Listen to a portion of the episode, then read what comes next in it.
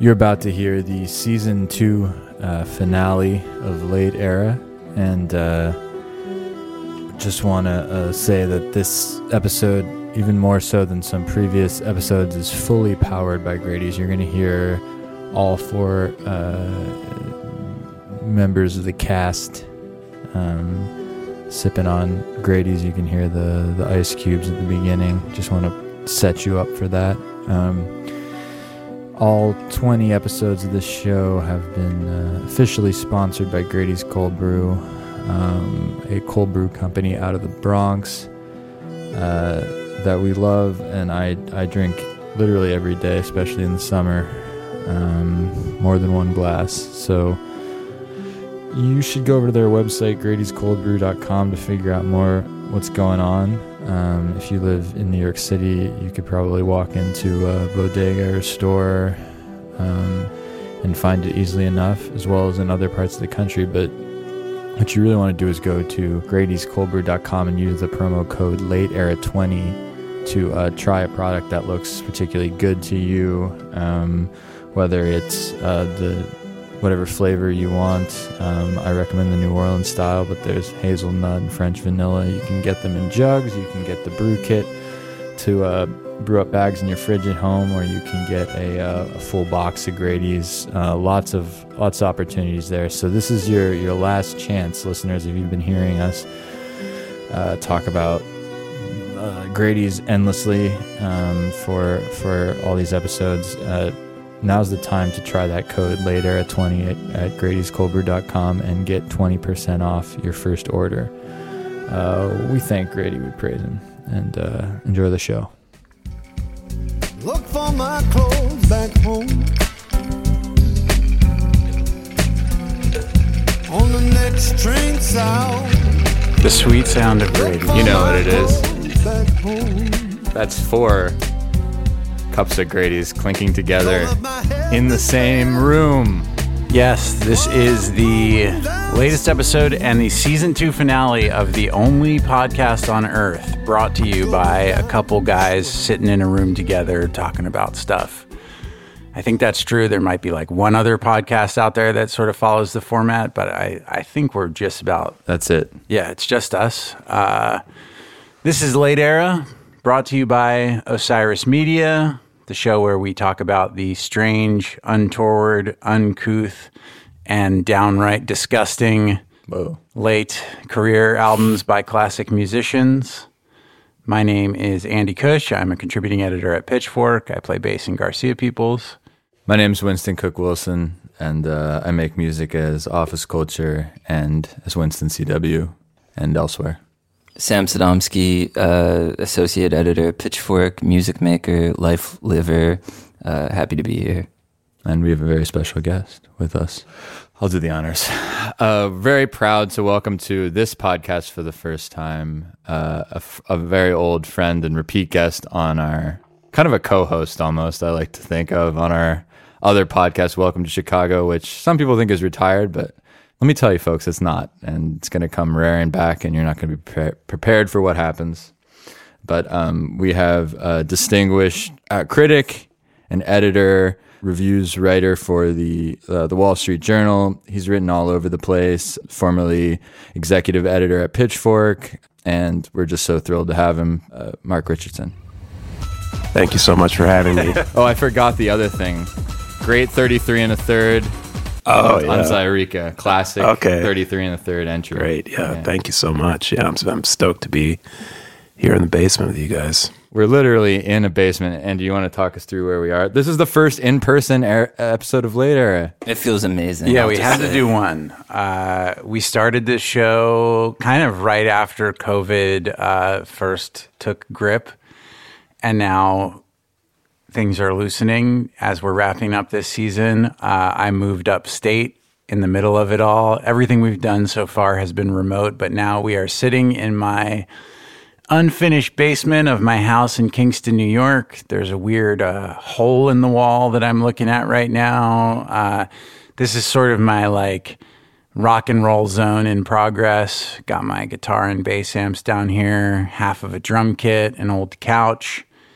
Uh, just imagine sort of the perfect setting for four dudes chilling, Talking clap. talking clap. Tin. To say clap?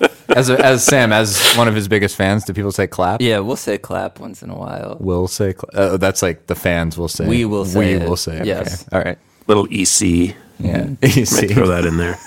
Ricky. Ricky C. Ricky.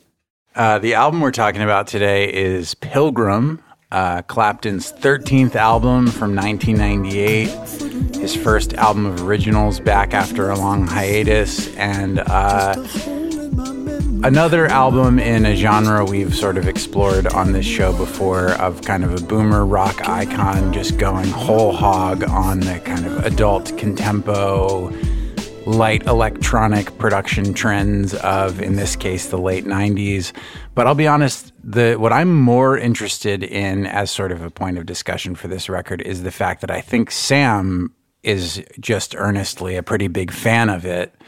And that is going to be uh, providing, I think, a lot of the meat of our discussion is sort of digging into what someone might like about an album like this. Yeah, I'll say we've done episodes of this show where people very kindly say, like, you nailed it. You completely, my point of view on this record is what you guys shared. We've done ones that are like, I disagree with you guys, but it's funny or fun hearing you talk about it. This is not going to be one of those episodes.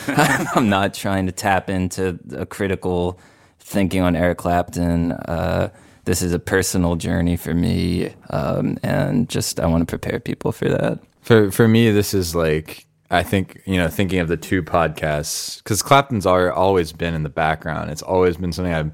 You're Clapton that you'll just say some reference some Clapton '80s Clapton off the cuff as if anyone knows what you're talking about, and it's like, uh oh, you know. There's that's a tip of an ice. That's like a plot line we're gonna have to resolve later. It's very, Yeah. it's like it does feel like you know this is our season finale, and it does feel like that final kind of showdown that needs to happen between the two characters that's simmering. Except it's all of us and you talking about how much you know about Clapton. I'm, basically, I'm sort of imagining like the guitar duel with Steve Vai as the devil at uh, in the Crossroads movie, Yeah. uh, and sort of except it's maybe Sam versus Clapton's uh, spirit. Yeah. Um, I'll also say that you know we talk about listening to artists in terms of like their whole kind of arc, and that's something that uh, I think all of us individually like to do is try to like kind of learn the whole story of an artist, which is like a th- you know it's a task that you undertake to sort of like make a journey through their discography. I think that if I ranked my willingness to do that for every artist, every musician who's ever lived in history, I think Eric Clapton would be maybe the very last one on, on the list. Fuck, I'll listen to '90s Lynyrd Skynyrd, anything. yeah, I'm trying to think of uh, Andy's. That's a very good point. You know, so normally Andy kind of touched on it. Normally Andy kind of brings this up, but you know, there was never any question. Like we weren't like Cl- Clapton was like, "This is a dark thing. This is." I think we all agreed that Clapton should be touched on because he's such a household name, and it's like, why? Why this guy? You know, like there's so many. Largely Better- because of Pilgrim. Okay, this is exactly what I'm talking about. So the, we were talking about Clapton, and then there was just never any question that was going to be an album other than Pilgrim for Sam. It was just like Pilgrim, Pilgrim, Pilgrim. Of course, he's got many, many late era albums like 2000s that would obviously be funny. There's one called Old Sock. Uh, there's this one Reptile. That's you know. Th- there's just a lot of different you know much more old manny kind of late era ones that we could get into. Um, but it was just there was there was no discussion. It, you know, it's like Sam putting his foot down in a way that literally you haven't even done about about Springsteen. Like you Yeah. were you were gonna let that be up for debate, but not this. Yeah, not this. So why so why was it always this? Like what's the sh- without spoiling stuff that we'll get into later? Why this one? I don't. Um, we'll definitely get into it um, in just terms of what the album is like and stuff. But I do think Sam's for looking over the fifty page lecture he's got pulled up. so. Eric Clapton was born at no. I'm just- I this album. Uh, before we even get into it, I'll say I bought this album not long after it came out. Before I was even like really into music, I was at like Blockbuster with my dad, I think, and they sold CDs at Blockbuster, just like a like a shelf of new releases, and I was so taken aback by the cover art. like, Yeah, image, fair enough. Which I really associate with like late '90s film posters, maybe because Blockbuster, but it reminds me of like that movie where Robin Williams is like a robot. Do you know what I'm talking about? Bicentennial Oh, yeah. Man. Yes. that's a, that's a little later. That's like 2002, but that's it's okay. All right. Uh, I just associate it with like that kind of like futuristic turn of the millennium thing. But at the time, I was like, I was like, whoa, like, what is this, Dad? You know, like that Yeah. kind of thing. And he was like, oh, if you want it, like, you know, if you want this Eric Clapton CD. Um, so the cover art for anyone Yeah. who isn't looking at it uh, is sort of like a full moon over the horizon, and there's like a man's kind of downturned brow emerging from. Uh, This reminds me of when you described the Jethro, the jtull.com This is my favorite recurring. the segment. uh, Keep going. sort of emerging from the tides. It does have like you know the galaxy brain meme kind of like aesthetics of like the mind is one with the water and the moon or something like that. And I read that Clapton, the concept comes from Clapton. The original plan was that he was going to do the art himself. Bad idea. And then the person who ended up doing it is I can't think of his name, but it's the character designer from Neon Genesis Evangelion, which is oh, pretty cool. that is cool. yeah. I think it's objectively a cool album cover, but it's also just because it was like one of the first things I like wanted for myself and like it was just always around. So I really have like a sensory nostalgia type thing looking at it. And I feel like I've revisited this album at different times in my life and it's one of those things that never really loses. It's like when i listen to it or when i look at it i still do feel like that wave of like childhood nostalgia with it which keeps me from being probably as critical as i should be but i do think it's just like uh, it's just been an important album for me in my life and i do notice like when i'm at my lowest i do turn to the title track which is one of my favorite songs ever What? yeah we'll get into it This is blowing my mind. this is what I'm saying. Where I'm like, I don't think anyone listening to this is like, even if you love Eric Clapton, you're not gonna be like, yeah, that's like one of his. but I love the song Pilgrim. I love the lyrics. I love his delivery. I love the production. I love the guitar solo at the end. Um, and so to me, the album is like a like a vessel for that song, which I still think is a masterpiece. My goodness, we're in for a ride today. We are.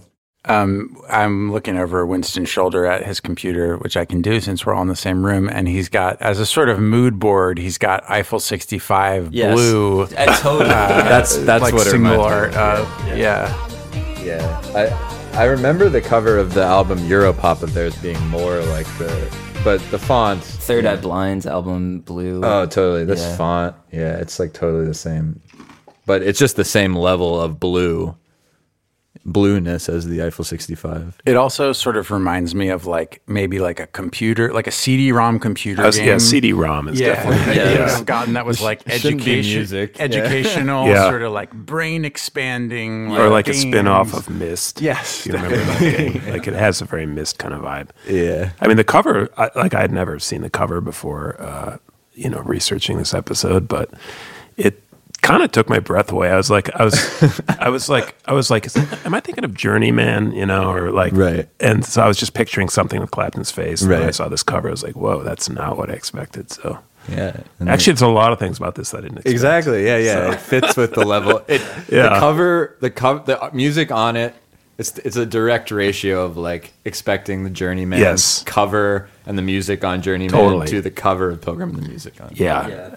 Did not expect it. Yeah, he's confounding expectations every step. it's making me really nauseous. Just your complete adulation about this shit. we have a lot to get into. Before I will also say, yes, I know he's a terrible person. We're, I'm probably going to be doing a lot of Stipulated. Yeah, I'm going to Yeah. stipulate if, if the, the things he has said have made it so that you uh, hate Eric Clapton. I totally understand, totally get it. Awful, inexcusable.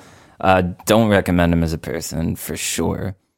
All right. Yeah, I guess that excuses it. And Um, he's been in the news lately as, you know, teaming up with Van Morrison to talk about. So it's like, which goes back to your guys' episode on that. Yeah, we should mention that. What they they so Eric Clapton and Van, who uh, uh, regular listeners will know we did a whole uh, episode on his sort of alt right dog whistle blowing uh, COVID uh, double album.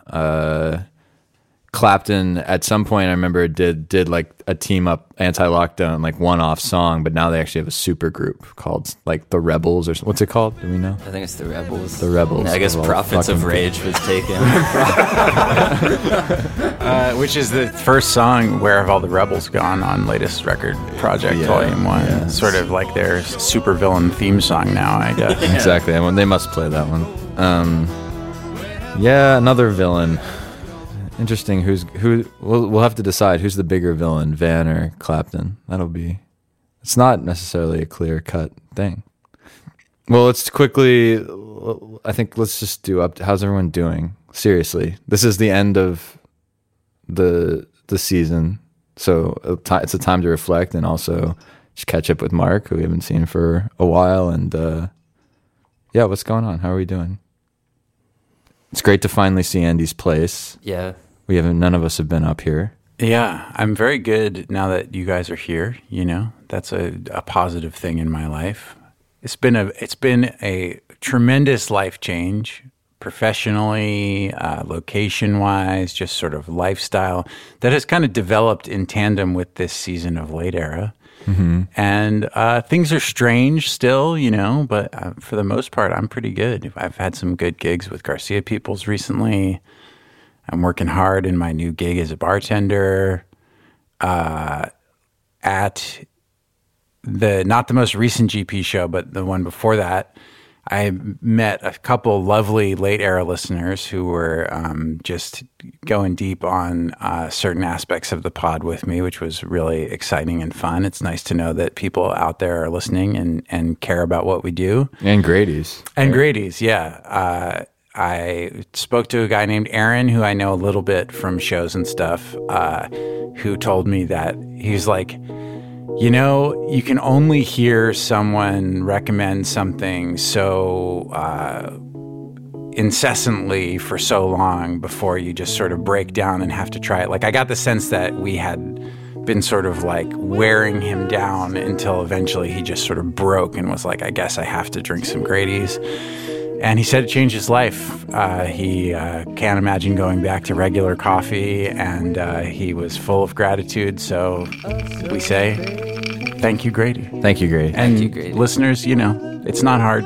You say, you just say a little thank you, Grady, next time uh, Bless him. you're caffeinating. Bless Grady, yeah. I, I just I, I have been reflecting on the fact which this is the twentieth episode of Late Era and our thirty eighth 39th because the death of Terry Kath is not a numerical episode of Welcome to Chicago. Our 39th ep- podcast together, and Grady's has been mentioned on every single one. so um, let's. I'm not saying we're heroes or anything, you know, but we're a big supporter of the product.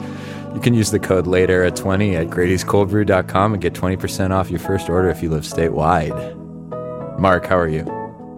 Uh, I'm doing great. Um, yeah, I last time I sat down with you guys, I lived in Brooklyn, uh, and now I also live nearby in a town called Phoenicia, about uh, 35 minutes from here. So um, yeah, I'm loving the summer in the Hudson Valley and in the Catskills, and um, it's uh, feeling a lot better about the world now than I was a year ago. So yeah, things are things are good.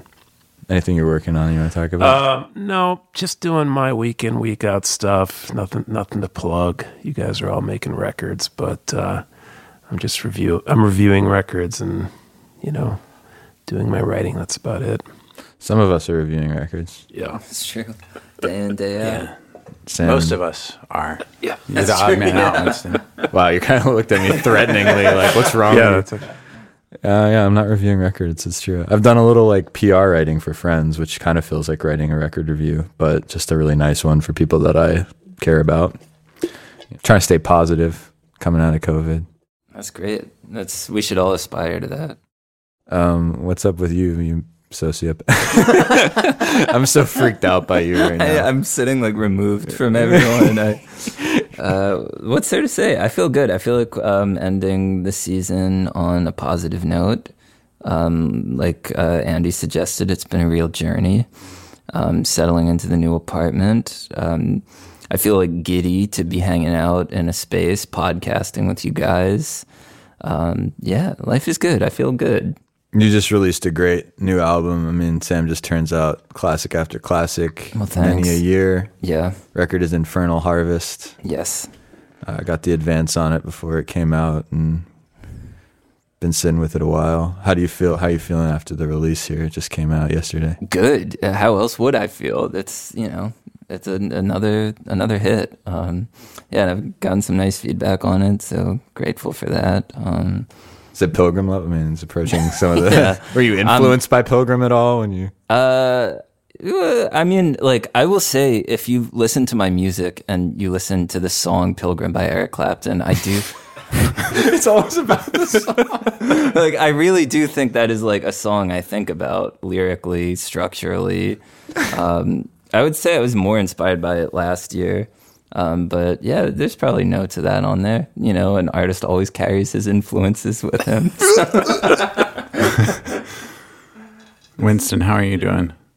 Man, it's I'm not gonna lie, it's it's up it's an up and down time, but uh I, I'm feeling I'm like you know, I think everyone in, in their own way is is struggling with coming out of COVID and figuring out how to how to handle things and some existential stuff around that.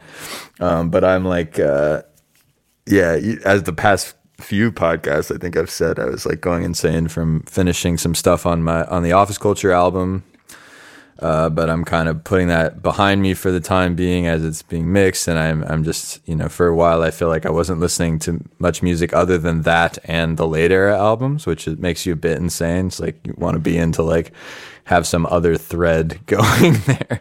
Can be quite a, quite a, uh, you know, Magna Carta Holy Grail back to your record or whatever it is. Ariel, Ariel actually got me on a nice little different kick. And anyway, filling my life with other stuff right now trying to look after myself, take my take my walks, and just be at one, be at one with the universe. Do you know? You know what I mean? Yeah, sort of like the face on the Pilgrim cover, I think. Yeah, yeah. I, there there are aspects of this album that felt like I could I could relate to for sure. Um, in that way.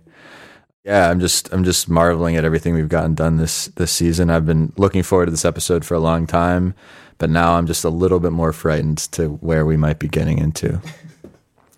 Um, I think it's worth for this one before we launch into Sam. Sam's obviously taking care of the history segment.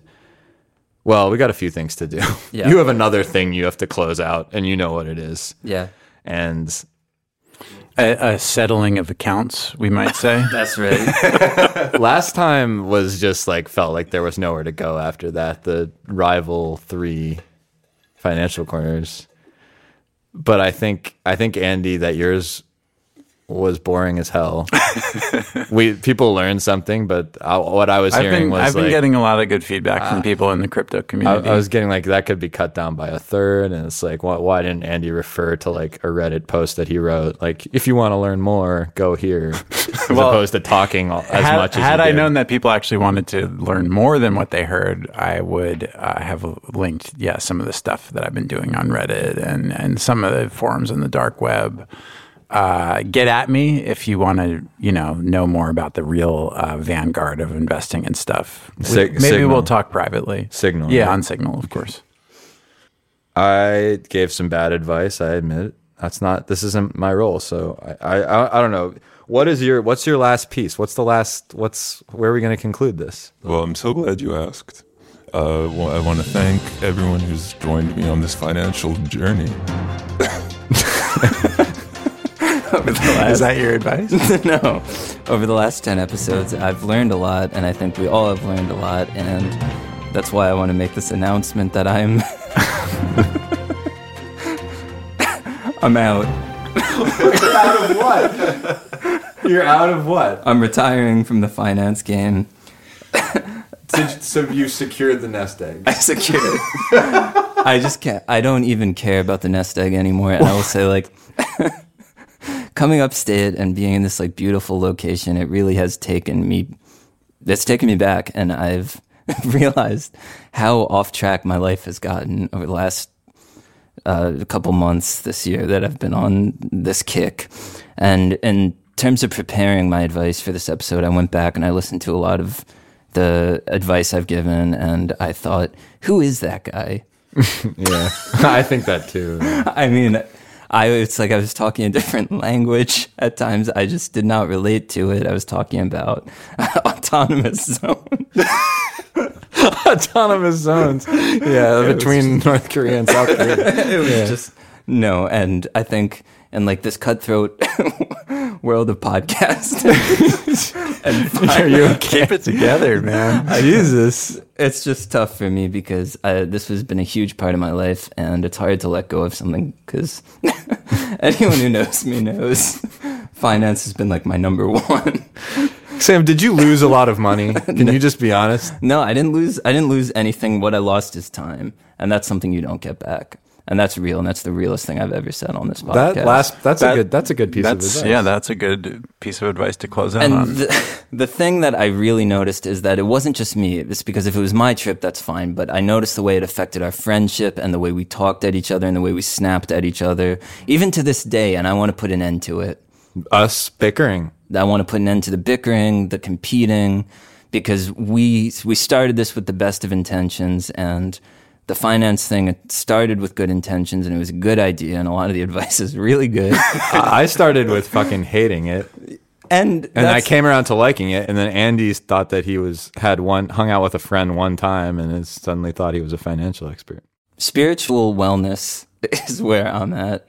And that's the stability I'm looking for because that's the stability that sticks with you. That's what stays. That's good. And so that's where I'm at. That's that's a nice counterpoint to the last season, which ended with you basically being on steroids. As I recall.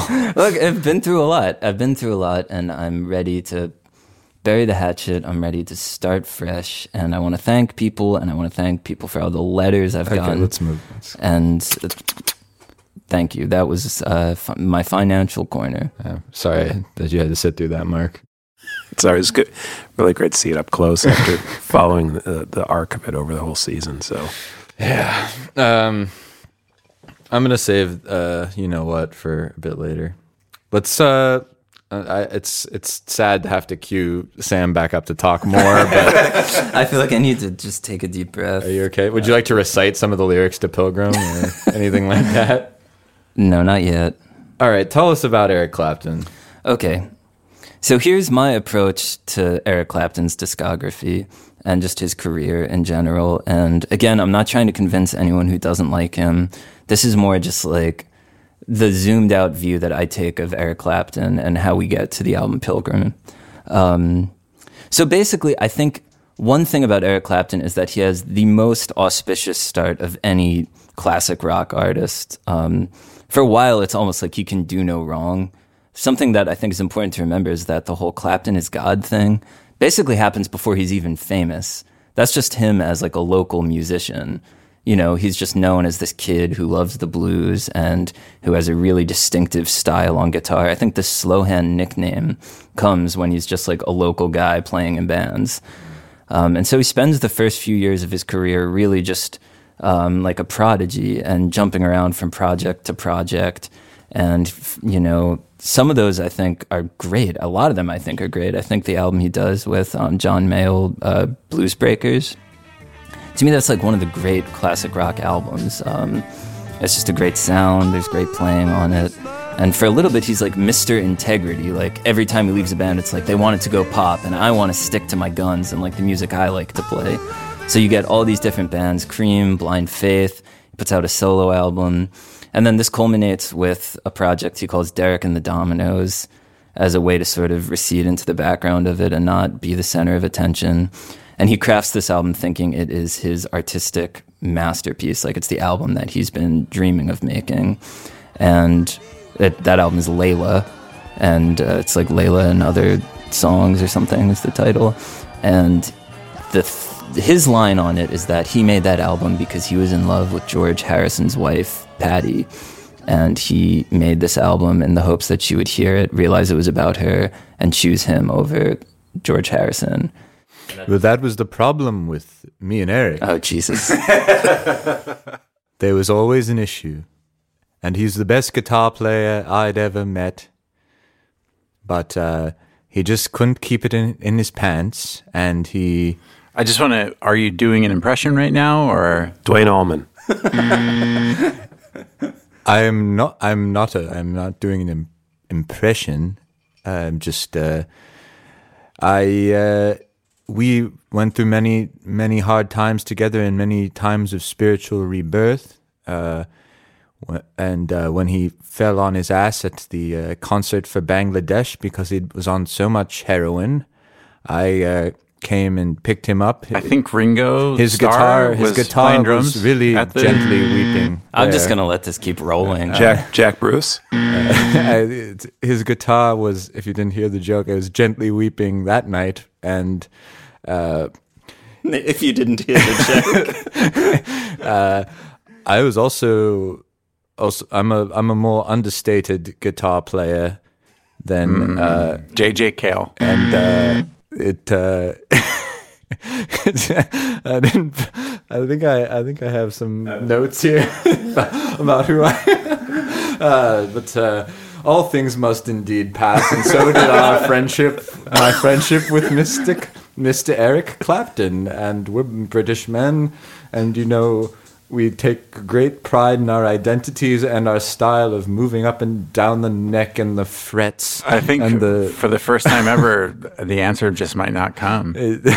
I'm at a total loss. and Is it? uh, it's not Jimmy Page. and uh, in indeed uh, the broke uh, the cracker what are the uh, piggies uh, I, I you know I, I once bought a farm and I had pigs on them piggies on them and uh, Eric came over and uh, us- him and Patty were flirting please please sing the plot All right, so it's George Harrison. thank you Obvious. I just was okay, starting yeah, to make yeah. up stories Yeah. I, think that probably happened I think it was a good impression. I bet he owned a farm. Yeah, I bet he had pigs on the farm Is, Yeah. Pig, is Piggies a Harrison song? Mm-hmm. Oh, I didn't know I didn't know that either.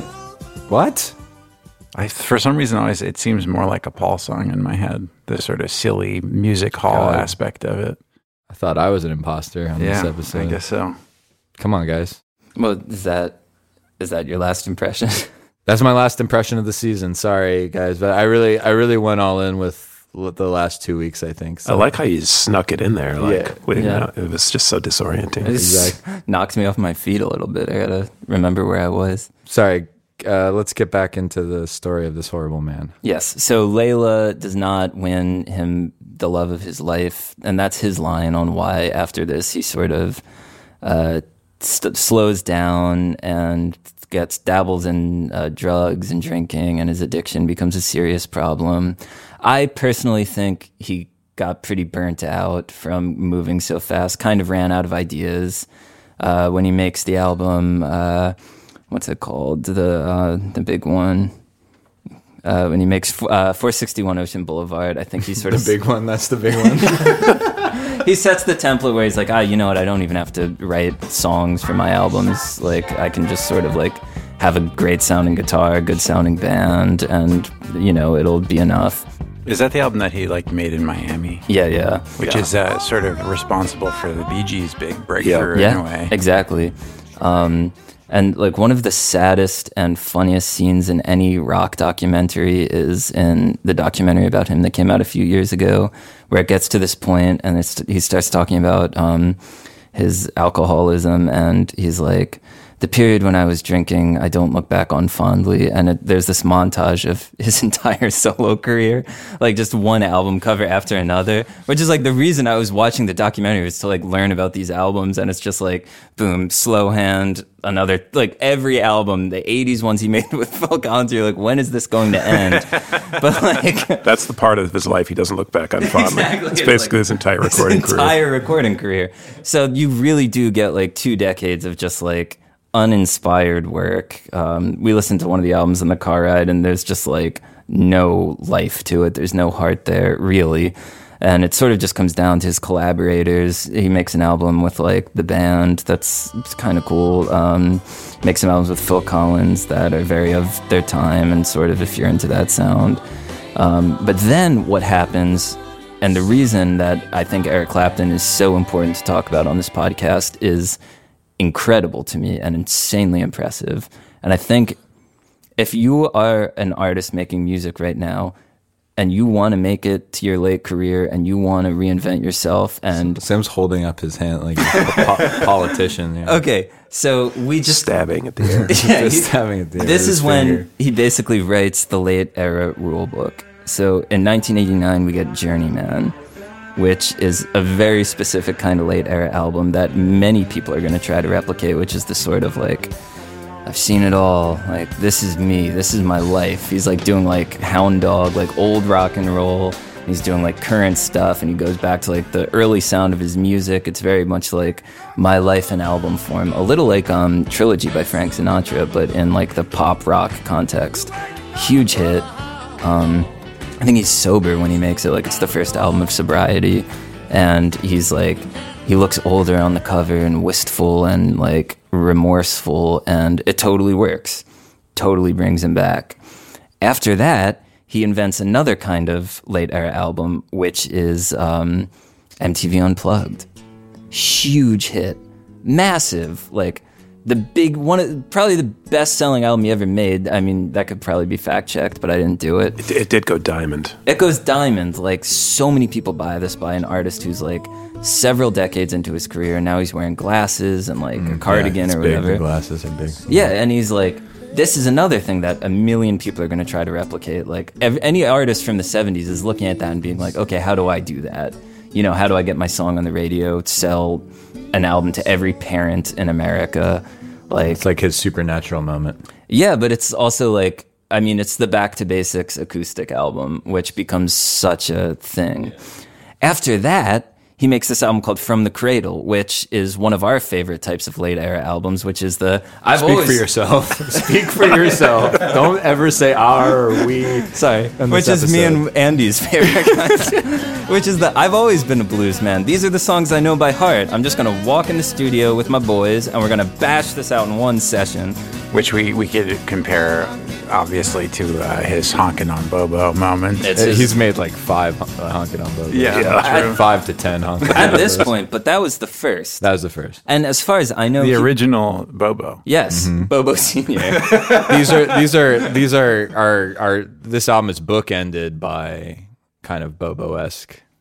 I mean, one of them, of course, is the the, the right after it comes the um, BB King uh, riding, with the King. The King. Uh, so that's when he really flips into the into bluesman mode. yeah, and he does Uh, like the BB King. Little known fact actually stands for Bobo King. Yes. well, well, one thing I will say in Clapton's defense is he did start playing the blues. He didn't, you know, he wasn't uh, from Mississippi or what, but you know, he did his first recordings are. That's what I'm saying. What is? It makes sense for him because this really is like the roots. Like it's blues breakers and it's the music he came up on. Like so it from him, all these things to me are pretty organic statements. None of them seem like cash grabs at the in my opinion at the time. They just happened to grab a ton of cash. Like it, and then other people followed it and turned it into a cash grab thing, in my opinion. this is sort of back to financial corner. Yeah, none of this. Is, unfortunately, none of this is addressing that the music sucks. You know what I mean? Like, Yeah, I mean, I'm not like. Look, yes, Nick Cave is like a better late era artist than Eric Clapton because the mu- the songwriting's the music is better, but was Nick Cave? Remember you brought up Nick Cave in the Jay Z episode? You got a Nick Cave thing happening. well, I Oh, mean, that's true. I've, I'm yeah, I guess I did. I'm just thinking Nick Cave lately, but I do think like when you're talking about like the important late era artists, here's an artist who totally came back from like a decade of shit. right, the and- tragedy thing. Yeah, that's a good. And oh, I wasn't even thinking about the death of his child. I was more just thinking. Anyway, anyway, anyway. Okay, but anyway, so there you go. That's like a run of late era albums where it's like n- this was kind of unprecedented, was a pretty big success, and that's what leads us to Pilgrim, which comes after another type of late era statement, which is his anonymous electronic album. Mm-hmm. Yeah, that's very true. This is crazy, and this will probably be a revel- big revelation to a lot of listeners. So Yeah. So between um, when uh, it was mentioned that this was his first album of original material in a long time, it's because of that run where MTV Unplugged is like a live set from the cradle, is all blues covers. And then that is so, um, like the MTV Unplugged thing is so monumental and huge that he sort of takes a step back while he's also grieving the death of his child who died um, in the early 90s, I think. And is sort of like, well, what am I going to do? You know, the easy thing would be to like make an acoustic album that sort of houses Tears in Heaven type songs, which to his credit, he never does, you know, maybe because he didn't even want to try to repeat that, but also he immediately follows MTV Unplugged with a blues album and then sort of uh, works on this electronic album, which we can listen to a little of. It's released under the name TDF, which stands for Totally Dysfunctional Family. The album is called Retail Therapy, which is because I guess he was buying a lot of clothes during this era. Like To cope from- very expensive suits. Yeah. And if you think of him, then he's like the boxy double-breasted suit. That was like he kind of owned that for the '80s. Yeah.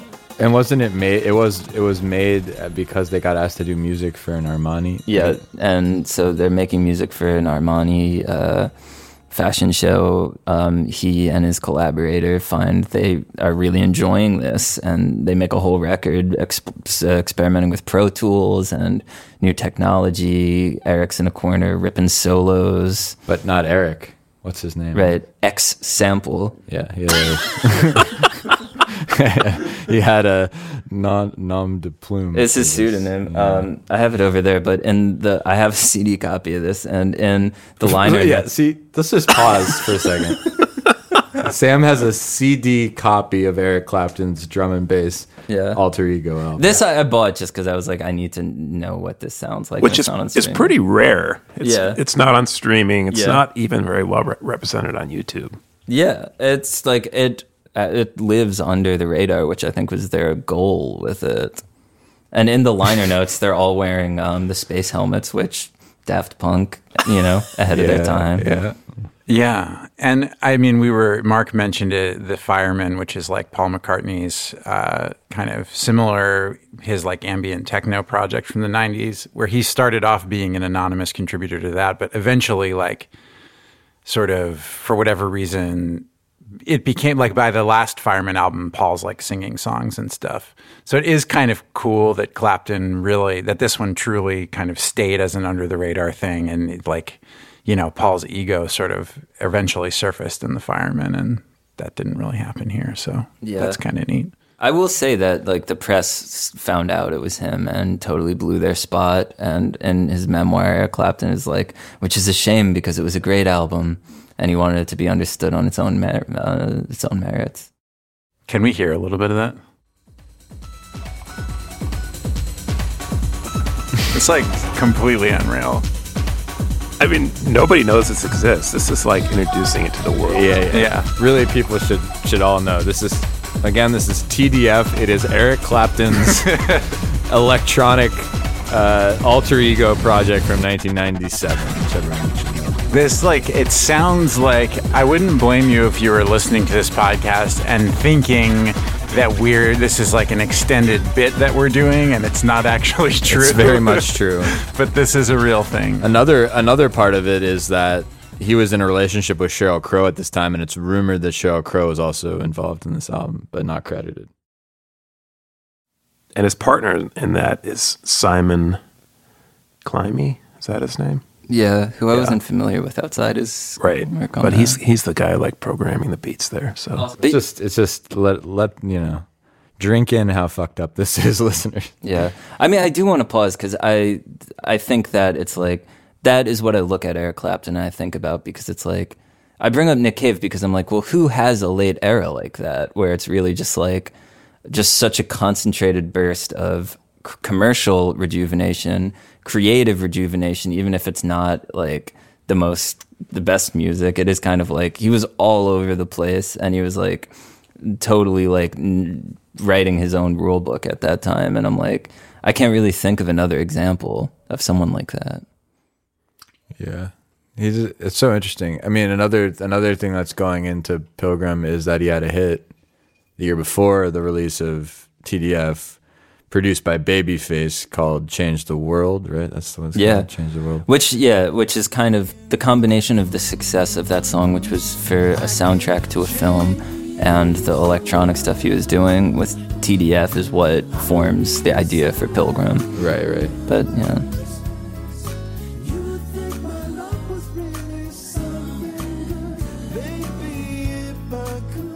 Yeah, Babyface is like strumming the guitar in this video.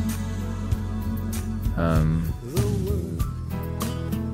This is ba- almost a song that I I've heard and never quite connected to Eric Clapton. Yeah, I- yeah. But I never really thought who it was either. I was just like, but of course now it's very obvious to me. But some of this has the same effect as listening to Chicago for me. It's just like in the air, kind of.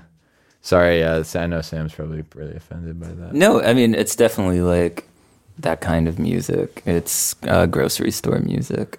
So, baby, Simon Klein, Climby is is on Pilgrim, but Babyface is not. I don't think. I think he just like does some uncredited musical stuff on it. I don't think he produced anything. Got it. Yeah, Yeah. Climie's all over this though. yeah. So, we've arrived at Pilgrim. So we've arrived at Pilgrim, which to me is a different type of late era album, but a slightly more nuanced one where I don't think you can look at it and say like this is a type of album other than just the surface level stuff of like going in on the pop sounds or the adult contemporary sounds, um, because it's complicated. At the time, Eric Clapton says his idea for it is he's like, I want to make the saddest album of all time. Yeah, which is That's sort of like a almost like a spine. It's like a spinal tap. Um, yeah, but I think that comes from a place of him being like, you know, since Journeyman, my last set of original songs with vocals, I've gone through a lot, you know, like a lot of things that most people don't have to go through in their lives. And I've done it all in the public eye, and I've done it all while achieving a crazy amount of success.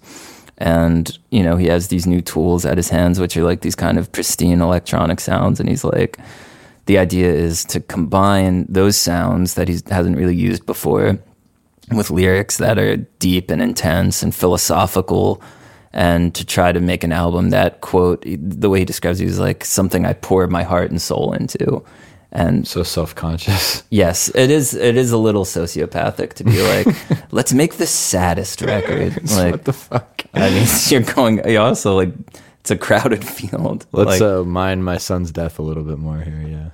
But it's it's moving for you. But I mean, let's right. i mean, let- let's get into it. I, I I am curious, like how how like receptive other people are to Clapton. Yeah, I was in gonna say- general, but like because i feel like that was an insane run i just went on and i would love to just Certainly. check it Yeah. honestly sounded like you're just getting warmed up. I would love to check in with Yeah. where, how everyone's feeling at this point. yeah, that's a good idea. How how before let's do a little therapy after listening to that, and then we can actually talk about the record. Mark, are you okay?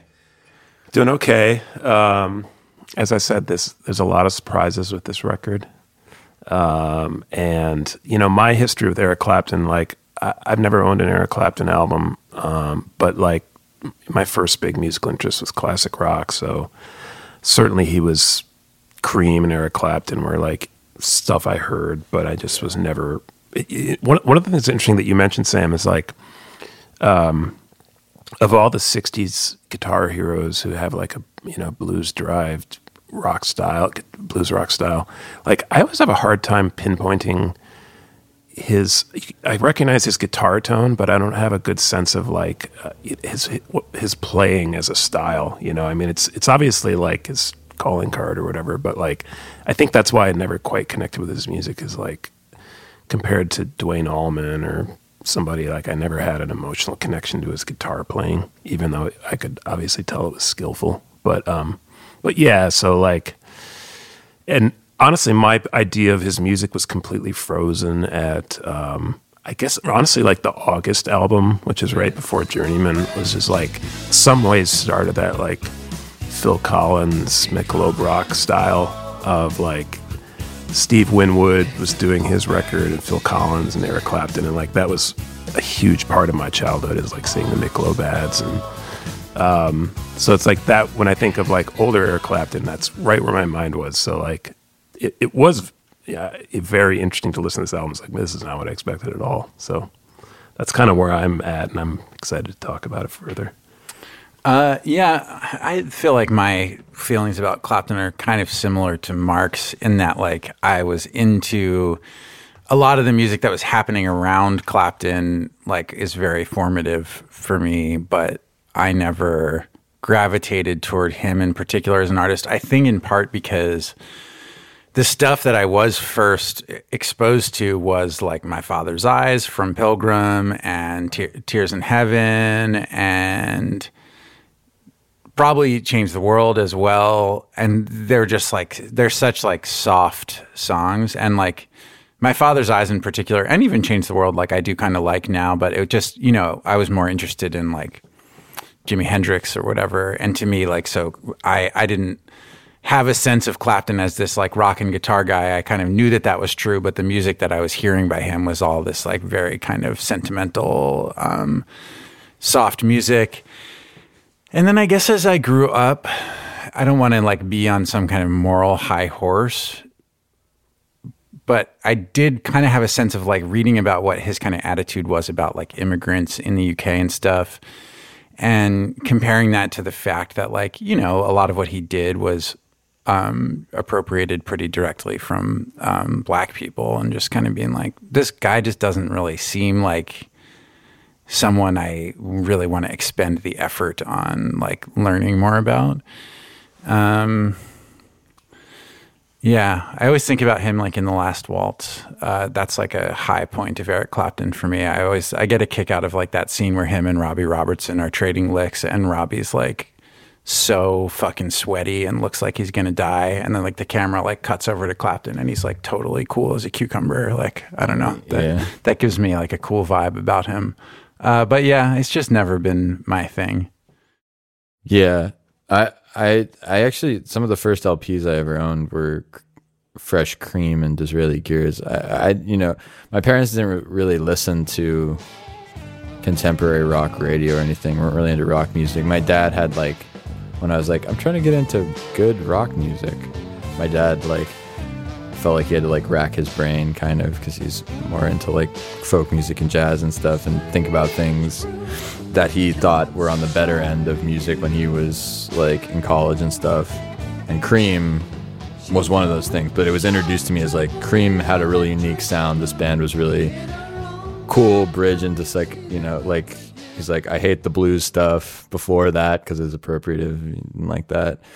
And he thought that like the 70s stuff was just crappy 70s music, I guess. I, I don't know. I, I, my entrance was just like, this rec like these two records or especially Disraeli Gears are like some of the classic albums and I felt that way for a long time and then they started to kind of irritate I started to like not never want to listen to them I revisited them later because I I started getting into like Ginger Baker as a figure like the Fela Kuti stuff in that documentary where Mr. Baker I like revisited Cream a bit and they did have you know a really distinct sound and uh, I can appreciate that but my other early experience with him was like seeing I feel like PBSy like awards award show things or like I want to say like PBS specials like I mem- I remember seeing him play like alongside Buddy Guy and being like well one of these two men is extremely embarrassing like you know like I was like this guy looks like a fool next to Buddy Guy you know like I I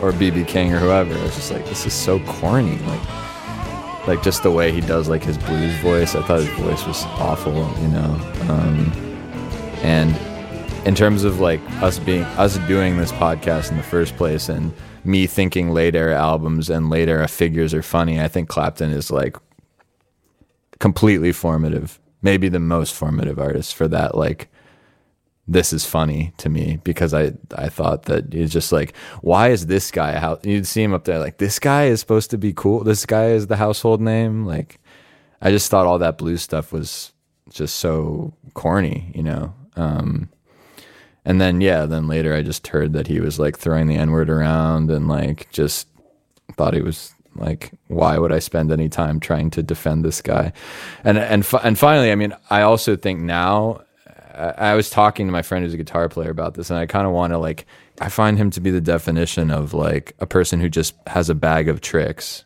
instead of creating like linear lines or taking you on a journey with a solo. Now there are exceptions to that rule. Like I, you know, I like to while my guitar gently. We've th- there's exceptions to this rule, but especially you know when he's kind of phoning it in or doing the blues thing overtly, it's just like, but it's like here's a night.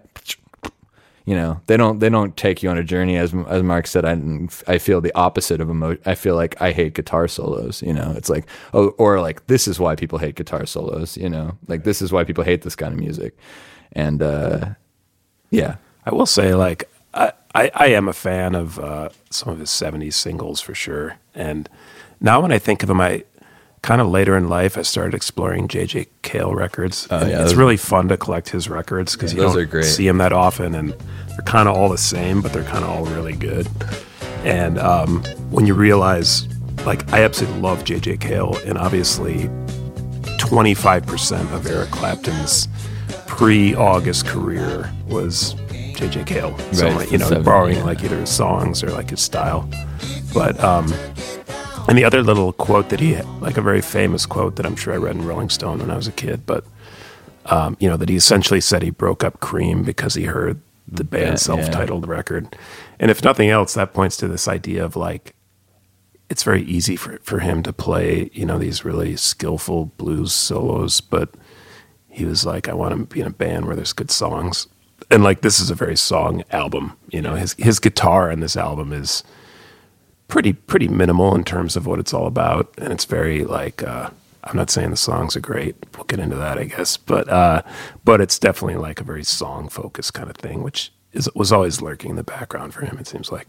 Yeah, I think uh, for in the '70s, probably one of the things he was looking for when he was so uninspired was like, well, what would a good Eric Clapton album even sound like? Because the songs people seem to like aren't the ones I write. You know, the band I play with. Another reason he bounces from band to band is he's really hard to work with. You know, and he like gets in fights with everyone.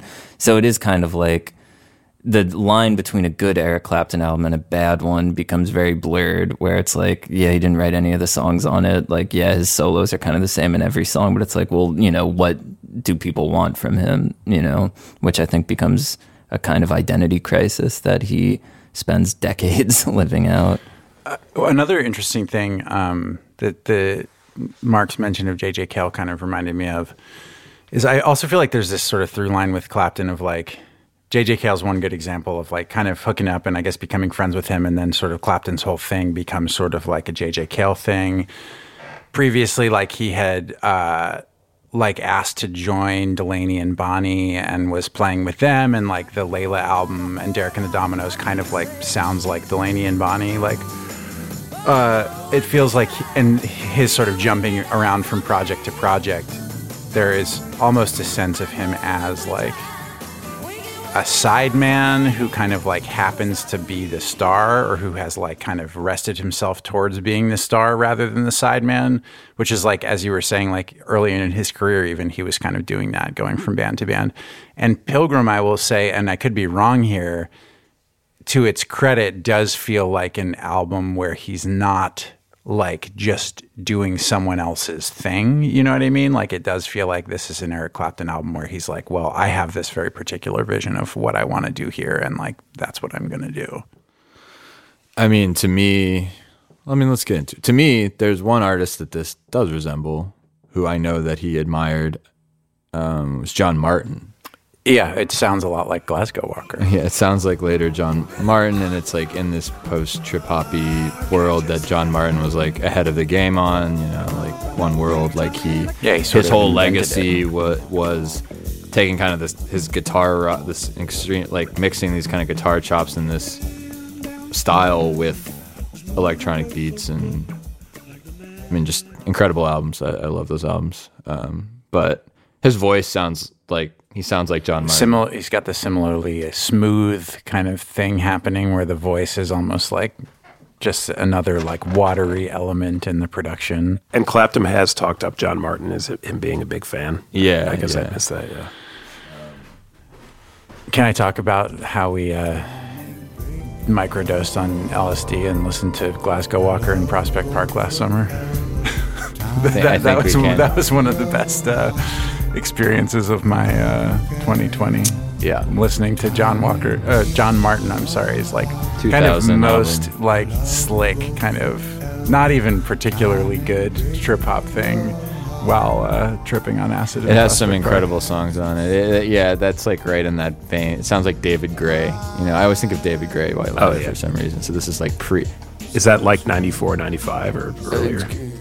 David Gray. No, the- no, the John Martyn. That was oh, two- the- no, it's, it's like right. it's like okay. uh the year after. It, it really sounds like really sounds like David Gray. The production. This is kind of like proto. It's between trip hop and that kind of thing. This folk tronica sound. So yeah, I don't exactly know who else was making records that had this. Were in this general world at the time. I'm sure there were other older artists venturing into this world. But you know, it does sound pretty uniquely like his world. Does the way it's just there is a consi- you know. Well, can we talk for just a second about Yeah. what the world is? Yeah, Like- yeah, like what what struck me right away with this record is um you know it's there's not not a ton of guitar playing and it seems very focused on his voice and his singing like it's that's really what it's about to me um but also it's like uh recorded in 1997 and this was definitely the era of like post Dust Brothers Beck where it's like yeah. if you wanted to sound contemporary you're like yeah we need to get drum loops on there right, right, right. and um, so I was thinking like like 80s Clapton is so defined by I mean probably Phil Collins played on those records but it's so defined on like the you know the gated reverb on the snare you know it's like that was the huge sound of the 80s and this is totally the sound of the 90s where it's like a programmed drum loop and that drives like pro- over half the songs in a very Yeah. conspicuous way Even the ones that are supposed to be like old school Eric Clapton blues songs have these awful. Wait, from- play that one. What's the Yeah, what's the- sick and tired. Yeah, Oh, th- yeah, that this one, this one is in this. this You like this one, Winston? it- it's just because it's kind of this unholy mixture of elements that is kind of fascinating. I don't know if I like it. I would never have guessed you would have liked this No, no, I, I see. That's a, I hate it because, but it's fascinating because it is this. Yeah, didn't you text Sam on the way over? Like, I know Winston loves white guy blues rock. Yeah. I've gone on all these tirades about it. Um, this is funny to me because it's trying to mix these worlds, and it just sounds like, I'm gonna skip forward to like the strings and stuff. yeah, it's really weird. It sounds like some kind of demented version of like late, uh, like 2000s Elvis Costello records, kind of like Delivery Man or something. I don't know. That's being very nice about it. I was also gonna say it sounds like a nightmare sequence in Lost Highway, like the Yeah, mentioned. yeah, yeah, Yeah. yeah. like some bar band. yeah. Like it would just stop abruptly or something. yeah But yeah, the effort to like arrange the strings to match these treacly ass blues guitar lines, like just really trying to amplify this not very good idea. Just like and I, I, th- I, I- can't remember if we mentioned this or not, but this record was co-produced by the, his partner in uh, TDF. Yes. So, Yeah. so I assume that's where the inspiration for like the drum loops came from. And then, um, interestingly, like the uh, this guy uh, Paul Waller, who like programmed the drums for that record, also is like credited with drum programming on this record. There's something funny about that to me that like we're they're like, yeah, we need like these are the most basic syncopated drum loops you can possibly Yeah. make. Yeah. But like this guy's credited with like seven of them. We're like, we need to get, and that's all he does. Yeah. Just get him in here to program the drums. and then- he just like cues up like preset number three It's on like the drum machine. exactly the first thing that comes to mind when you think of like a pre-programmed trip Yeah. hop beat. yeah. That's uh, yeah. yeah, it really is the team behind TDF. You know, you understand why he thought it was important. You know, um, I, yeah, we're gonna. I'm gonna hold off on Sam freaking out about the title track as long as possible. Andy, do you have a track you want to talk about? Um, you know, I I like sort of enjoyed like circus. Yeah, that's on the better side. Yeah. Uh, Often name checked as a highlight. As I Yeah. was- yeah. This is about his. Oops. This Oh. is about his son. I know this that has sound. like a kind of nice uh, chord change happening. Um, the acoustic guitar like works kind of well, even though it's this sort of coffee house sound. Like they just it melds with the dr- the drum loops in like just a way that is just kind of pleasing to the ear on a very baseline level to me. Um, I also kind of like on this record like the way uh, a lot of the intros are like quite long, or that there's like these long kind of vibey instrumental passages, like Total John Martyn shit. yeah, for sure.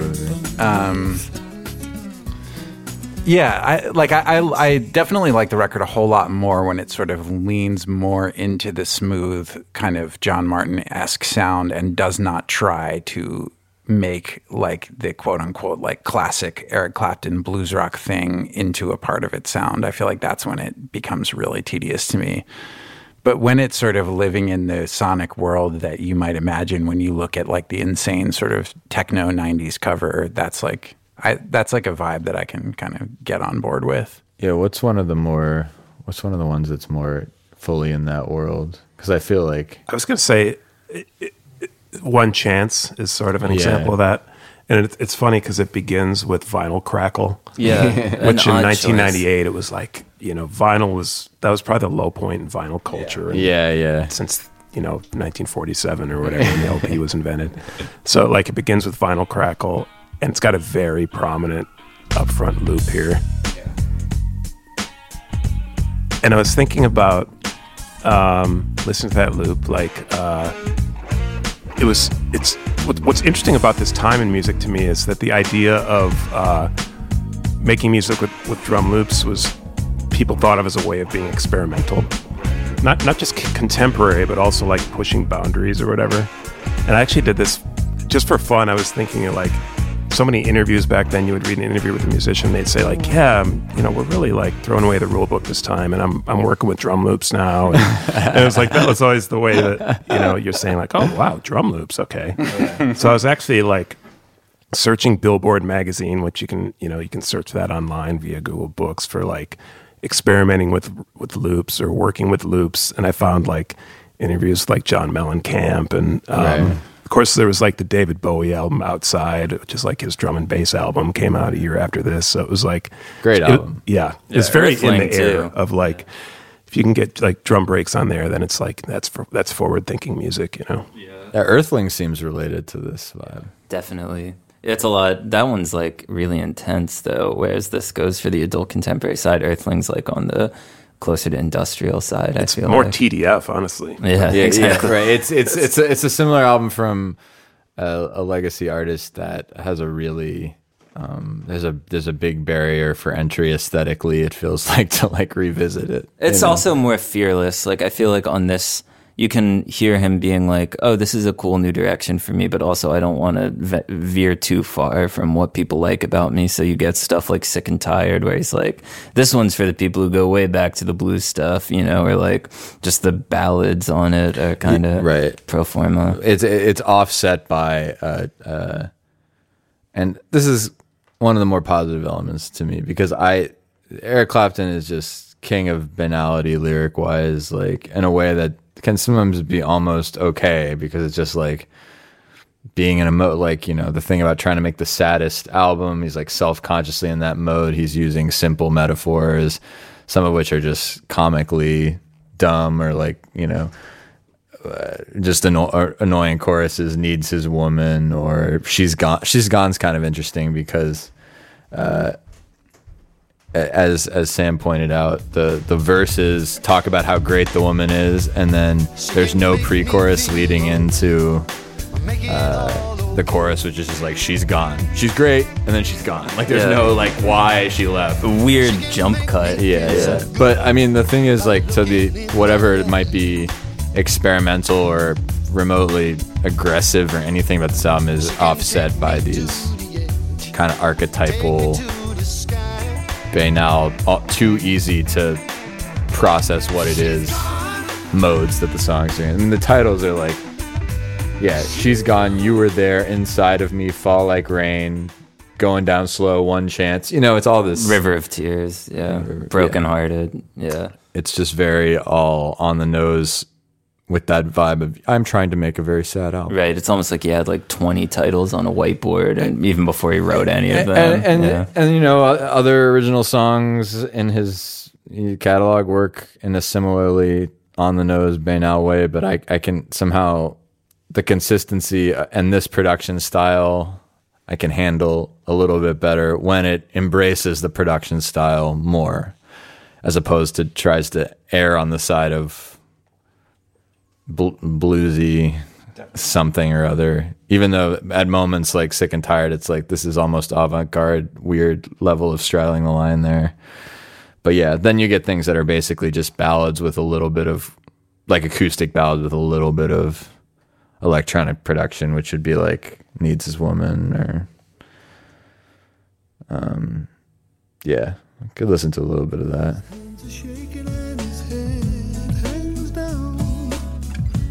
Falsetto sounds kind of nice there. I think it's auto tuned, but break his heart and then you'll set him free. this is so John Martyn. Someone must save him. Just you wait and Just his vo- the way he's singing here.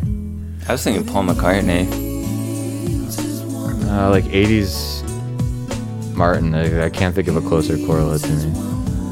Melodically, I know you mean, but like that frayed thing. Yeah. It's like the Grace and Danger uh, falsetto kind of Or thing. like the Glorious Fool are the ones where he was really deteriorating later. Uh, interestingly, in the 80s, Phil Collins worked with both of them at exact, pretty much exactly the same time. So there was, de- I think there's definitely a big exchange going on there. I mean, it's kind of hard to talk. Of, it's 70 some minutes. It's long, yeah. and it's just a lot of you know andy's talking about the long intros being kind of like oh here's something i can like rest on and just kind of chill on but it results in a really long album Yeah. and uh, then the song parts start and you're like please let this stop Yeah, and a lot of them they don't take a lot of turns, so it's like you get three and a half minutes into a song, you look down and there's still like two minutes left, and you're like, what could possibly happen? Like, yeah, and, and rarely is it anything that like surprises you. Right. You know? Yeah, those long intros is often like two minutes of a quieter, and then it's like the break beat comes in. Yeah. and then that same loop will go till for four more minutes. Yeah. and then that's I, the song. I wonder if that was like I wonder if he was structurally being informed by dance music as well. Maybe I'm giving him too much credit, but sort of the thing of like a track, you know, that is constructed in a way so as to be sort of mixed into another track. So you have like the very long builds and the very long uh, ends, but it I could also found just be- myself wondering if there, yeah, if there was like a 12 inch of any of this 12 stuff. inch Yeah. of pilgrim Yeah, I mean, i can admit that a 12 inch of pilgrim would be kind Be of sick, I mean, something we should also give him credit for, though, is that that's not entirely new to this record. Like, there's always structurally, his songs are always interesting, or like always not pop structures. Like even Layla, Yeah, like the the, end long of Layla is a good example. Like he does do those things where it's like he's trying to break out of being seen as a singles guy or like as a radio guy. It just so happens the rest of the song is like the most radio friendly thing ever. Uh, we do have a, a tie-in on this to one of our fir- the first episode that we ever taped of late era which is that's kind of feels cathartic or something he does a cover of bob dylan's born in time which is uh, was recorded uh, you know seven years before this on the dylan album under the red sky which we talked about Yeah, which was sort of like coming across an old friend in an unexpected locale when I first uh, heard this song on Pilgrim. in a dark forest Yeah. and sam at the time sam Oh God! do you believe your take do you believe what did I say that this version's better? yeah No, I don't I don't stand by it, but I do think this is a pretty decent Dylan cover. I like he almost at times seems to be sort of affecting a 90s Dylan Yeah. uh, vocal thing on this. The way he pronounces certain words. I mean, he had a ongoing relationship with Dylan, right? Like that band album that you're talking about. Dylan Yeah. also was a collaborator on that record. He did a few Dylan songs on there. I've no, I'm sort of interested to hear that album. I, I have I've never listened to it. Like that sounds like Dylan what he just did. Yeah, Do that- we like this song? People like this song? I love this song. Yeah. I'm not as hot on it as Do you mean the Dylan song or Eric Clapton's rendition? kind of both. Oh, I love that Dylan song. I had meant to go back and re-listen to the original, which it was also on. Tel- there's like a different version on Telltale Signs, right? Yeah. Uh, that version is that's that's a yeah. That brings out the best in the song. But for Sam, of course, this is the definitive version. Well, I something that reminded me of is there's this Rod Stewart album a few years later called Human that is very much in the same world as this that's doing like this kind of like R&B circa late 90s slash adult contemporary classic rock thing. Damn, that sounds good. Yeah, I'm just really I like that sound. Um, I have a very uh, I have a lot of space in my heart for music that sounds like that. So Yeah, clearly. Yeah. Yeah. yeah. Do you want to do your spiel? On, do you have a monologue for this one? yeah, I- can, I- can we just listen to it all the way through? Okay. Like in silence. No, we can talk through it. Yeah, I'm just gonna stare you all down.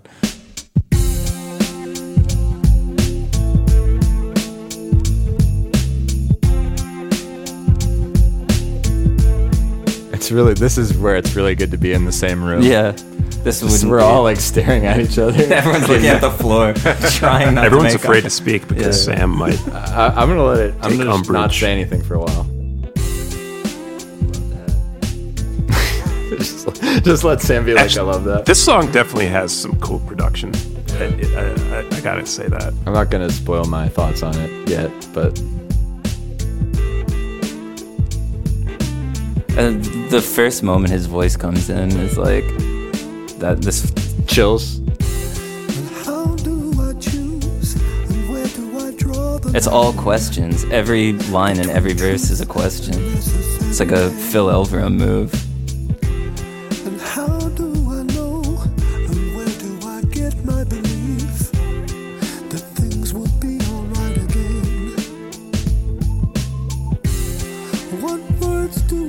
Saying, "What words do I use?" Like he's talking about the songwriting process, mm-hmm. you know. Witnessed all my tears. and he's talking about to those who've witnessed my tears because he's like they know that like i'm going through it mm-hmm. you know they've heard tears in heaven Right, right, right. This is like a color my words. Wasted all these Yeah. years. When love been wasted all these years. and there's like a leonard cohen thing where he's having the chorus sing each line before him which is like i always hear it as like they're stretching their hand out to show him the light because he can't get there on his own because every line in every chorus he's never the first person to sing it who could never understand. I was a pilgrim for your love. Okay, that is great. That turnaround of the, and the when he hits the, the, it's great. Yeah, This song is is good. yeah. Plus, his phrasing is just unusual. so odd yeah Yeah, and it, it, it's. was a pilgrim for your love. I mean, there's not a lot of. It's his his vocal is very like naked and uh, It's like living in a night almost seems like you know they could have doubled it or whatever, but it's very like on its own and fragile sounding.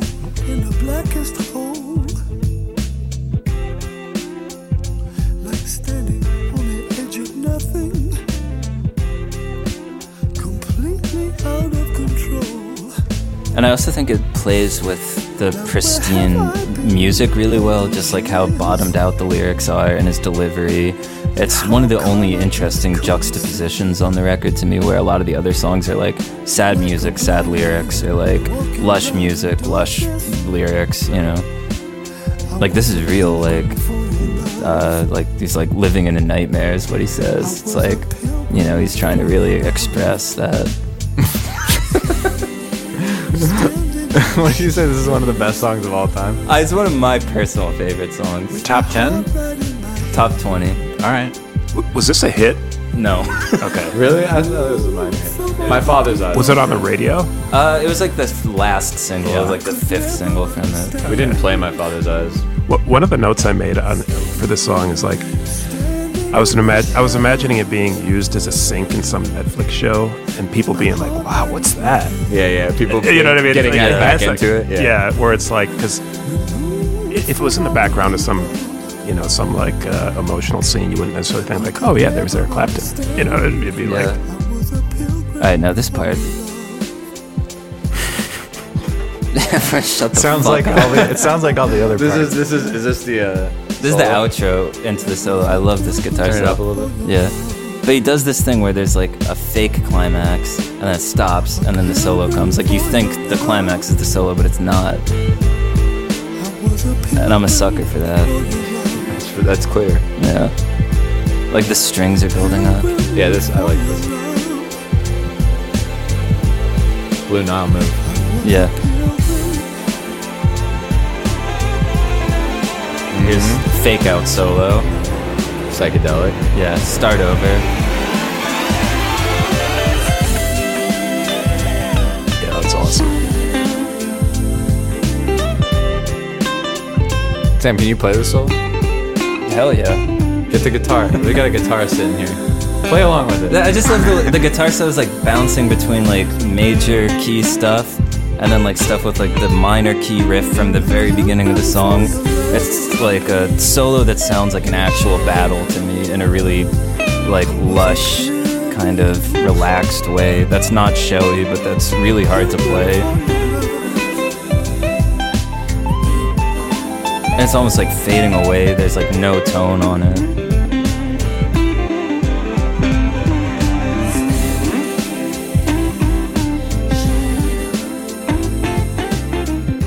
This is starting to get to the Winston's bag of tricks comment to me. I have mm-hmm. to admit.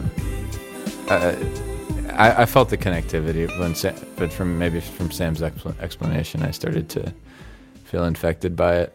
I do appreciate any time that he's moving off just blues licks, since he's so prone even on this album to just sit in that world. And there, yeah, there's a little bit more of that sadness and straining there amidst that. So Hey, Sam, as a kid, when you were listening to this album, how much time were you actually just rewinding the title track, and how and how often were you listening to the whole thing? That's not. I mean, I always liked the title track, but only like in the last like ten years or so has that really been like singled out as like the moment that I'd come to this album for. I think like. I mean, I talk about all this now, but when I was like a kid with the album, I think I mostly just liked the cover, and like I probably never made it past like the first three songs, ah. you know. But yeah, now I, I mean, I think about that song a lot, like when I'm writing music, like in terms of structuring things and like getting from the verse to the chorus, and then the chorus to the verse, and like a solo that binds it together melodically.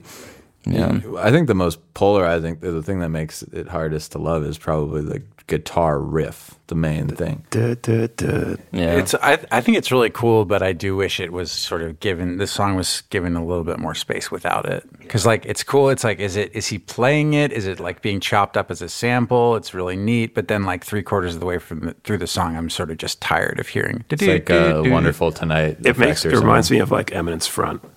Yeah. like the, but there it would kind of like go in the background for a minute and come back and Right, it's, right. like always yeah. there I mean, yeah, I love that song too.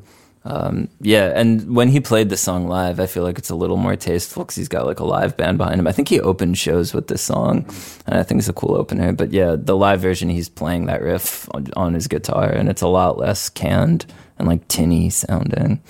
Yeah, moving. Does he vary it at all?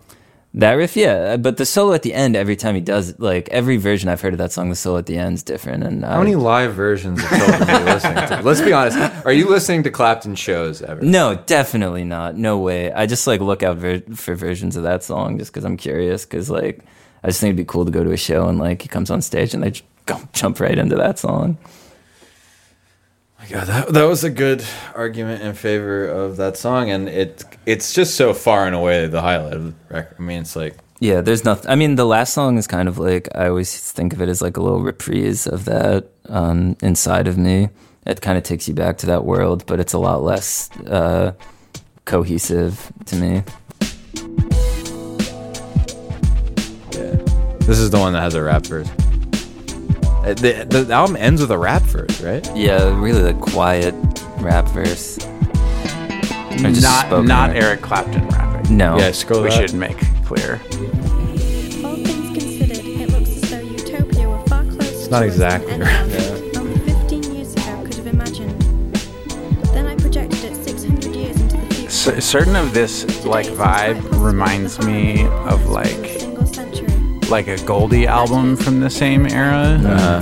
where you know, like guys who were actually kind of coming from the world of D and B were kind of moving in the other direction of like we're going to have some like jazz soloing on our tracks and that kind of thing, and like it's funny to hear like that music is like so amazing and sort of radical for its time, and then it's kind of funny to hear the someone coming from the one side towards that and just doing this sort of like totally kind of at least to me often like limp version of this thing that was so similar and like so much more exciting to me. That makes me think of. Have you ever heard the uh, Derek Bailey album?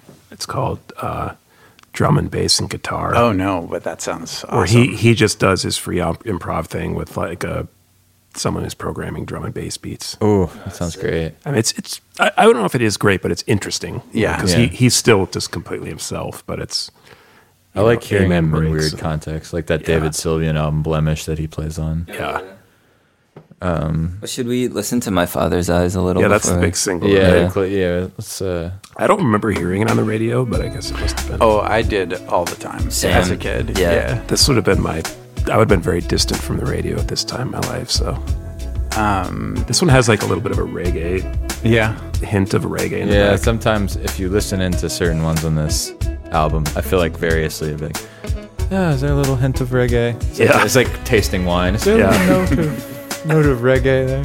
This also reminds me of the song "I Saw the Sign." Like I feel like he's lifting melodically. Yeah. Oh yeah, what were we talking about? What was the other one? Uh, I shot the sheriff. I shot the sheriff. Yeah. That's the I mean, even though reggae he's like my father's eyes, it's like Yeah. I saw the sign. yeah, totally. I don't know why. Like, does anybody remember this song by Edwin McCain, "I'll Be"? Yes. This Does song, anyone remember that? that? This song and that song, maybe just they were on the radio a lot at the same time, and they both have this kind of like tearjerker vibe to them. Uh, I always associate. I like this song now. I hated it as a kid. Like I, it was one that I would like make my mom change the channel when we were in the car listening to the radio. But maybe I just have sort of positive. It just reminds me of childhood now. But Yeah, I do like it. I I think don't. it's definitely a highlight here. It's definitely a highlight, but I don't like it. It's one of the most distinctive, sort of melodically, on the album. Yeah. It's also an attempt to redo "Change the World," which was a huge Yeah. hit. It really sounds too much like a Ben Al '90s hit. From like, there's nothing really interesting happening. Like, it doesn't go anywhere interesting. Kind of circles through this progression. I don't, there's no development. Think, thinking about all the backing vocals as now that you mentioned uh, Leonard Cohen as a comparison point, sort of like gives me new appreciation for this sound, Sam. Yeah, uh, that's real in River of Tears. I feel like he's probably actually going for like a Cohen thing there. That's a long song too. Yeah, it's like eight minutes long. That was uh, Big, bo- a bold second song. I know. Yeah, no, it just totally s- slows it to a crawl. When you know you're gonna get an eight, you're looking at the runtime, and then you hear this, you're like, oh, Christ. Yeah, in a river of tears. not a lot of movements. my my uh, my partner Gabby and I were doing like a late night listening session that we were trying to get through this whole album, and I think we got about halfway through River of Tears, and we had to turn it off. Yeah. the second song. rough, rough, rough. Yeah, it's a slog. It's a slog, but one of your favorite albums of, of all time. So. I'll say I think if you uh, take the first six songs, maybe throw in "Born in Time," throw in "Change the World," throw in that last song. You've got like a nine-song album that I would say is pretty solid, and you throw in one of the um, TDF songs as like a wicked Bonus outro. track. Yeah, and it's like, oh, that's a cool, tight CD album. bonus track. Yeah. Yeah. I I'm just I'm just trying trying to go back through mentally just everything that you revealed about your about yourself Yeah, and your through your Clapton fandom. let that sit with you for a little bit. You see, And he never this this was a one off for him. He never no, he never went back to the sound. that's the thing where it's like this is an album that is an end point in my Yeah. opinion. This is the end of like the late era run in the 90s that kind of brought him back into the mainstream. Because after this every album is repeating one of those ideas he had. Every album's either like a stripped back like uh, getting down to basics thing. It's either a blues album or it's like a half-hearted attempt to make like a pop type thing. Like uh-huh. he has this one album called Back Home. That's kind of like I think his last version of doing that. Or it's a journeyman thing where it's like it's throwing everything in the pot, Yeah. like the old rock songs, the blues It's like songs. a James Taylor type album to me. Like Yeah. like James Taylor model of album is the Yeah. Journeyman thing. which is the uh, the only late Eric Clapton album other like after Reptile, which is the fo- the one after this. Which you also love. I don't love that album, but I know that album. That's like probably the last one of his that I would say I know really well. But there's one from 2010 that's called Clapton, and that's like the 2010 Journeyman type album where it's like really long, all different kinds of songs. Yeah. Well, I'm gonna do a thing after this, but let's maybe do the F and D now. It seems like a good time. Yeah, so we have arrived at the final segment of our show, Fantasy or Delusion. This is where we offer a binary judgment of everything that we ha- that every album that we talk about. Uh, if it's a fantasy, it's an album that we approve of, would recommend. Uh, if it's a delusion, it's an album that we dislike, and there's no uh, room for any middle ground. Um, would anyone like to, to jump in first? I'll jump in first just because I've talked so much, and I can I'll cut out after this. But I'll say it's a fantasy for me. Has a song that I love, is an artistic turn that I respect, um, and I thank everyone for joining us on this uh, journey along with us journeymen. And um, yeah, that's my take. It's uh, you know, a D for me. Deluge. Uh, I can't give an Eric. Uh, there's no Eric. I don't know. Disraeli Gears. Maybe I would. I can't. I just. I just don't support Eric Clapton, and I. I like the song Pilgrim. You know, ever since we put it in the trailer for this season, I've had it start. It comes through my head. I just can't deny that it's a powerful piece of music. But pretty much everything else in this album, I have no. I, I can uh, take no. I can't. I don't want to listen to anymore. I don't. You know. But I do. It is a lot better than other Clapton post 1980 that I've heard. Um, I respect that it lingers in a mode, that it has a tone, that has it creates a mood, but it it, it does a lot of irresponsible things within that world that I cannot credit. Um, I would get, I would consider giving the TDF album maybe a fantasy, but I haven't listened to it enough. I I respect the commitment on that album for sure. Um, yeah, I'm going to say Delusion as well. If if uh, it had been a shorter album that was full of songs like Pilgrim and My Father's Eyes, where the songwriting is strong, there's a lot of attention to creating a particular atmosphere. Had had the commitment to that atmosphere been a little greater, and had like some of the weaker songs that are kind of like just the sort of bluesy retreads uh, lopped off, then I think I would give it a fantasy. But it's like kind of on the verge of creating something that feels pretty cohesive and whole and like its own thing. You know, similarities to John Martyn aside, like, but it just feels like it can't quite uh, commit to like that vision of itself. So I'm gonna have to give it a D. So, uh, I mean, the one thing I'll say is I, I've very much went into this expecting uh, Journeyman 2. And um, to the degree that that didn't happen, I, I, that was a very pleasant surprise. Um, but I'm definitely going to have to uh, go with Delusion as well. Um, I think like it's it's cool like it, it's cool that he actually did this once and he, he came to this sound for one album and then moved on. Um, but I just there's no way I would ever return to it. Although I did very much enjoy our five minutes going through uh, the title track piece by piece, and um, who knows? Maybe I'll play that again sometime. We'll see. Work it into a DJ set. Yeah. um, Well, this is the season finale, uh, as we've said, and I figured just before we go on this deluxe episode, we could um, take a moment to reflect on on. We haven't. We, honestly, we don't know if we're if we're coming back and when we're coming back yet. I'll just put it put it out there. So, late era began in COVID, um, and we're coming out of it now. We're entering a new era in our lives, a late era in our lives. Um, I think of it as I'm going into my later, but um, so I'm just wondering, you know, what have we learned through the experience of this season and from doing this podcast? And there anything we want to say to each other? And then I can we can ask Mark what he's learned from listening to the podcast. Uh, but yeah, just this is a time to really just be heartfelt and say what you want to say. Um, I think it's given me like new ears about certain types of albums that I wouldn't necessarily always gravitate to uh, without having done this podcast. An album that that really sticks with me that I absolutely never, ever, ever would have checked out. That's sort of similar to this is uh, Paul Simon's "Surprise," uh, his collaboration from with Nigel Godrich from 2006, which was also like a kind of D and B soft pop experiment. Eno. Oh, Eno. It wasn't Godrich. Yeah. Right. Yes, that's right. Okay. The, Chaos and Creation, Yes, McCartney has the. Godrich album. Right. Wow. Thank you.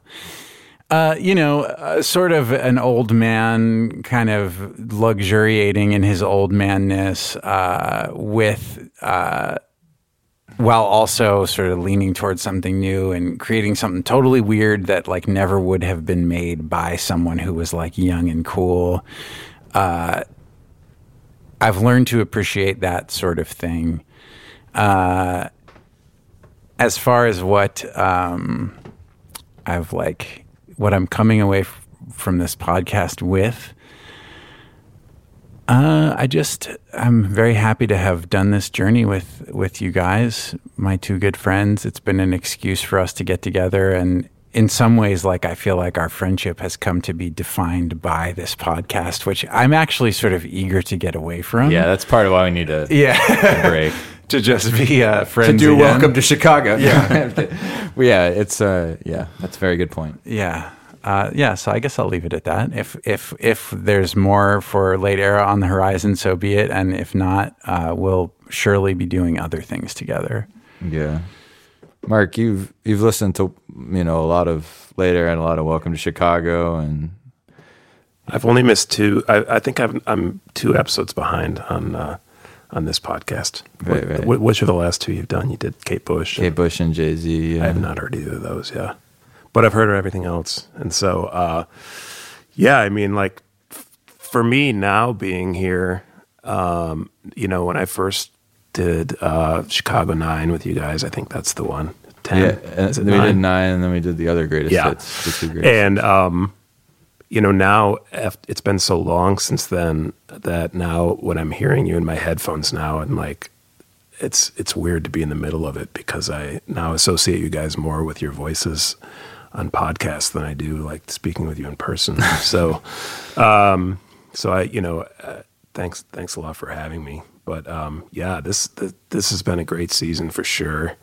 I like how you guys. Uh, it's it's always evolving in terms of the kind of records you pick, and also you know having guests this season and so on. Um, so yeah, I was take a break, but then I, I'm really hoping you come back for season three.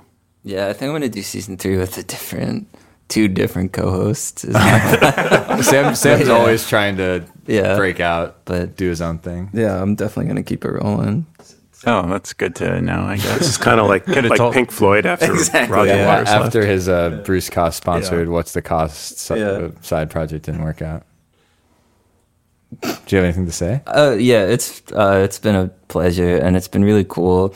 This stuff like Andy was talking about with people coming up and saying they like the podcast, or like people who've reached out and stuff. It's really gratifying because it's fun to do, and um, it's it's a different process than like writing about music, but it's just as like I don't know, I take it just as seriously and enjoy it as much, and it's been really fun doing it with you guys.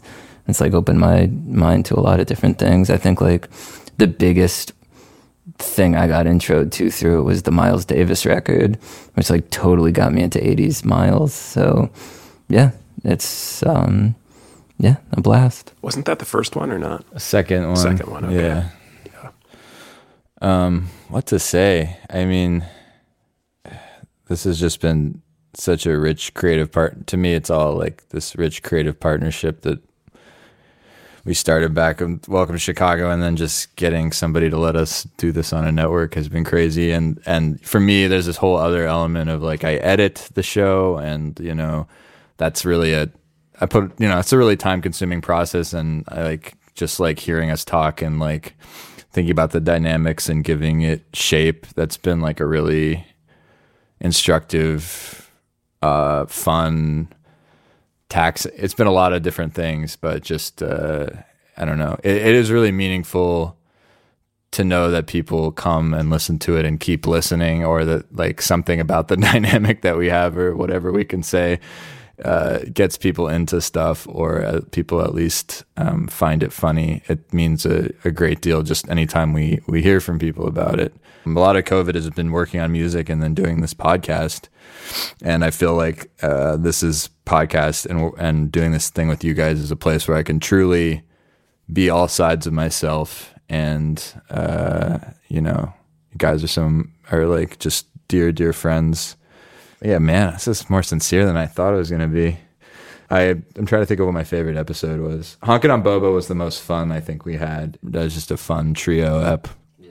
and then the trilogy episode with Gregg Turkington was amazing. Yeah, that was great. because I was just not prepared for the level of knowledge he had about it, and he was just it was just so in his element, and uh, I've, yeah, I've had my eye out for that record ever since. Like I'm, I have seen that one around, so I'm going to pick that up if I see it. that's just like perfect record for this because it doesn't cost very much, and uh, it really does is mind blowing. Like when you hit that. Imagine picking that up and listening to it in order, and then getting to that disc and not knowing what you're getting into. Just like that's what it's all about. Well, Mark, thanks so much. Perfect, you know, perfect guest for this. Yeah, thanks- Very thank you special so much for having me. for us, and insane to be doing this in person. And I don't normally ask Sam what we what we got next, but we don't know. We don't know. The future is unwritten. Might be something a Mike Love solo album or something like that. It's hard to hard to know. It could. Uh, well, we love you guys. Uh, thank you so much for listening. Thank you to Grady for fueling us throughout this process. Thank you, Grady. Yes. And thank you, Grady. Thank you to uh, Osiris. Thank you to um, Brian and RJ, our producers. Thank you to Ian, who edited all this season and uh, has contributed some excellent bits himself. Yeah. Thanks very much, guys. See you later. Late Era is hosted and produced by Winston Cook Wilson, Andy Cush, and Sam Sodomsky. It is edited by Winston Cook Wilson and mixed and mastered by Ian Wayne. The executive producers of Late Era are Brian Brinkman and RJB. Logo design by Liz B. Art Design. Late Era is a part of Osiris Media.